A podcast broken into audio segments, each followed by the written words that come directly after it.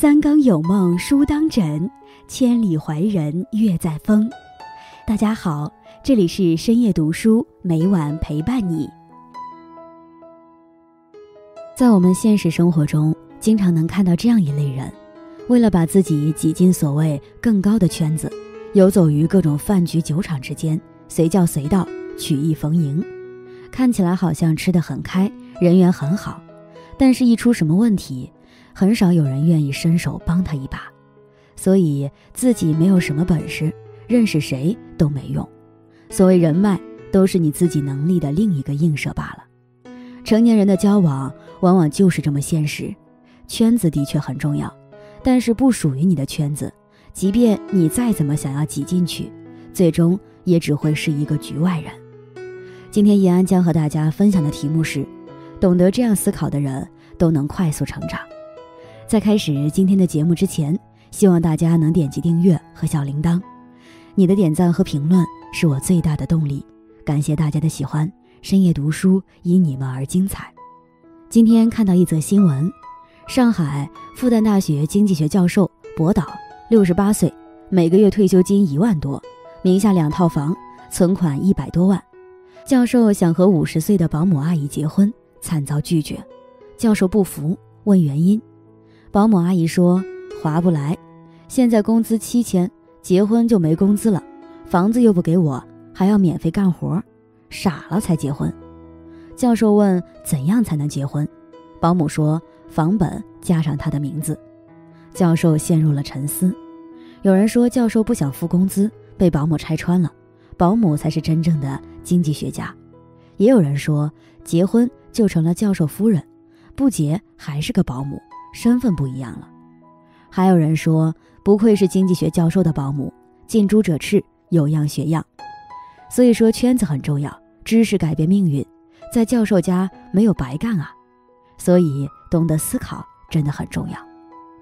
感觉自己就像一只癞蛤蟆，我生活在十八线的小城市，很多时候看到网上讨论的一些问题，我会感到自卑，因为在言谈之间，我觉得自己和别人不在一个层次上。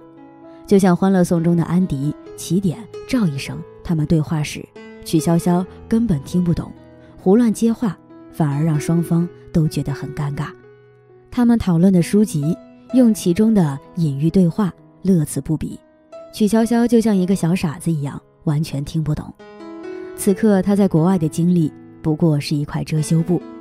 这部剧最扎心的一句话，就是那句“常与同好争高下，不共傻瓜论长短”。当曲筱绡对安迪说出这句话的时候，突然意识到是在说自己傻。至少曲筱绡还有见识，这些见识助力她在事业上快速进步。而我经常觉得自己是又穷又矬又傻，还没见识。但很庆幸，我们生活在一个最好的时代，互联网让我们见识到了很多有限城市视线之外的精彩世界。曾经坐井观天，只盲目以为世界就是井口这么大，后来互联网呈现了满天繁星。才真的感受到了什么叫无边无际。互联网就像一面镜子，越见识到精彩的世界，就越能发现自己的不堪。就像黑泽明写的《癞蛤蟆的游》，在深山里有一种特别的蛤蟆，它和同类相比，不仅外表奇丑无比，而且还多长了几条腿。人们抓到它后，将其放在镜前或玻璃箱内，蛤蟆一看到自己丑陋不堪的外表。不禁吓出一身油，这种油是民间用来治疗烧伤、烫伤的珍贵药材。晚年回首往事，黑泽明自喻是只站在镜前的蛤蟆，发现自己从前的种种不堪，吓出一身油，于是写了这部《蛤蟆的油》。他坦然直面过往的一切，在淡淡的叙述中，留给了我们诸多的感受和启示。只有正视自己，才能更好的改变自己。互联网无法改变你的行动路径，互联网可以打开你的思路，但无法改变你的行动路径。于是我学会了借助互联网打开思路。可是当我鼓起勇气想改变自己，努力去做一件事的时候，很多人会说，那是电视剧里的情节，你真的很天真。那些网上的逆袭是别人的故事，但不会成为你的故事。你瞧，但凡我们的思维跳跃了一个台阶，环境很快会把你拉回现实。实际上，我们很难走出原来的生活圈子，在思维没有形成成长定势的时候，很难去指挥你的行动。我们每个人大脑中都有思想牢笼，这座牢笼由经验打造，牢不可破，比钻石的硬度还要高。唯一的破解方式，就是不断的学习和提升自己，逃出禁锢思维的牢笼。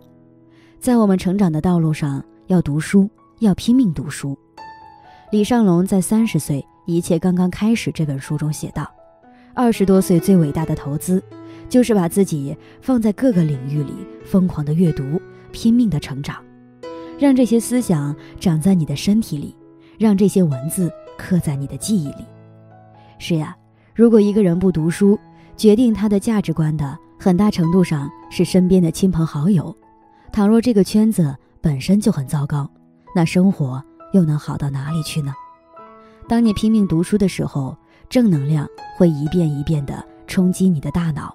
一旦思维开始强化，就会逐渐的挤掉你脑中的那些负能量，可能在某个关键时刻，给现实的自己一个强有力的冲击，给困惑的生活一个解决方案，给迷茫的自我一条通往前方的路。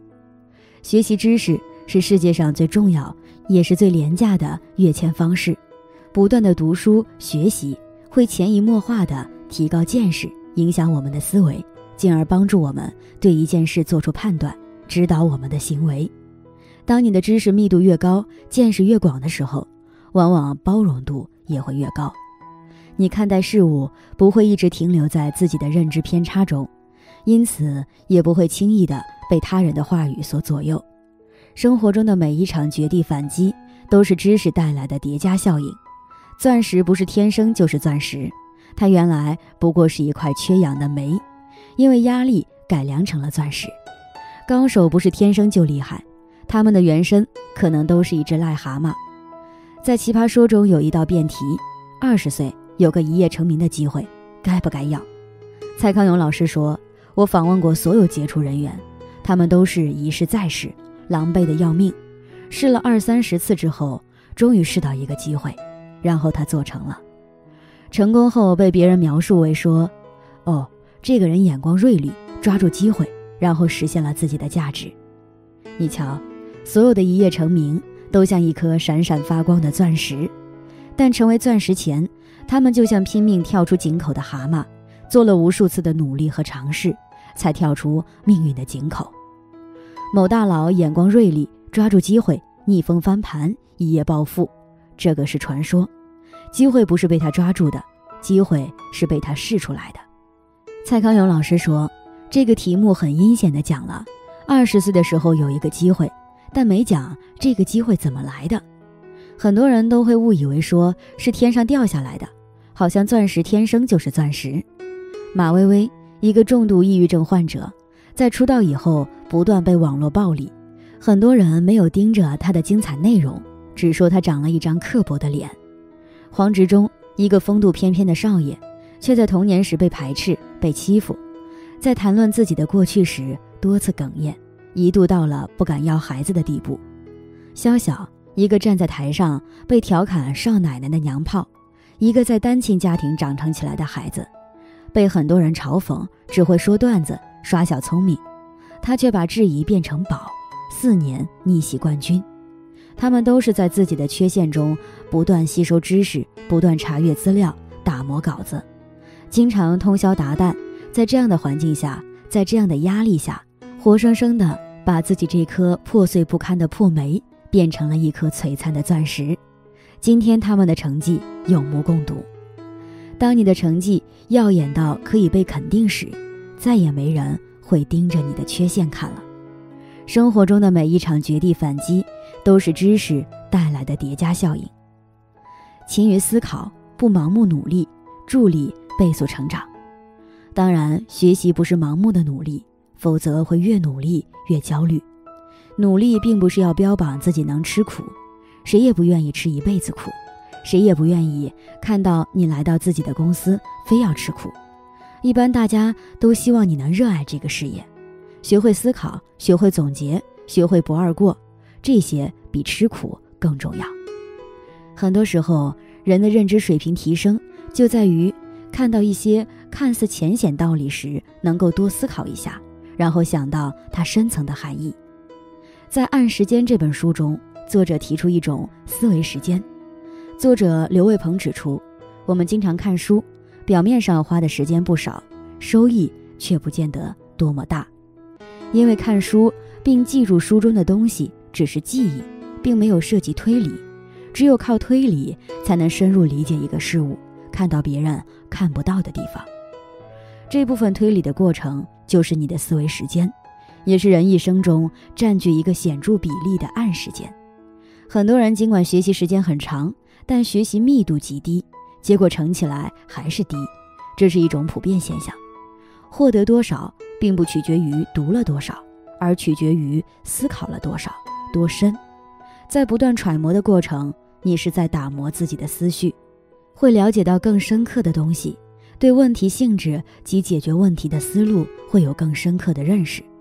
我们千万不要小瞧这些看起来微不足道的行动，日积月累将会产生巨大的效应。懂得思考的人会倍速成长，让时间翻倍。这就是为什么会有人玩的不比你少，看的不比你多，但是比你走得更远。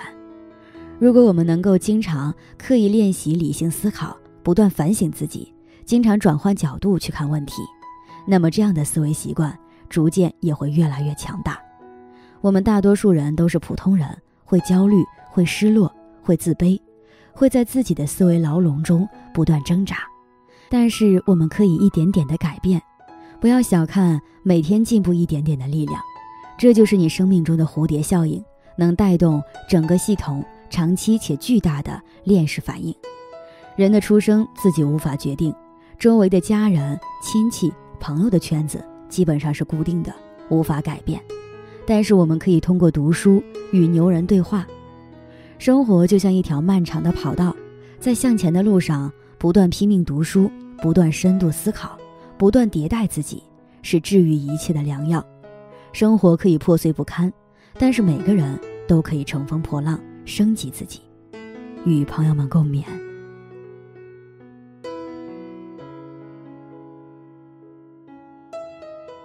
今天分享到这里，如果你也喜欢这篇文章，并且让你深有感触。希望你能分享给身边的人，让我们一起在阅读中成为更好的自己。最后，在 YouTube 和 Facebook 上都能找到深夜读书哦。依然期待与你的互动，感谢你的收看，我们下期再见。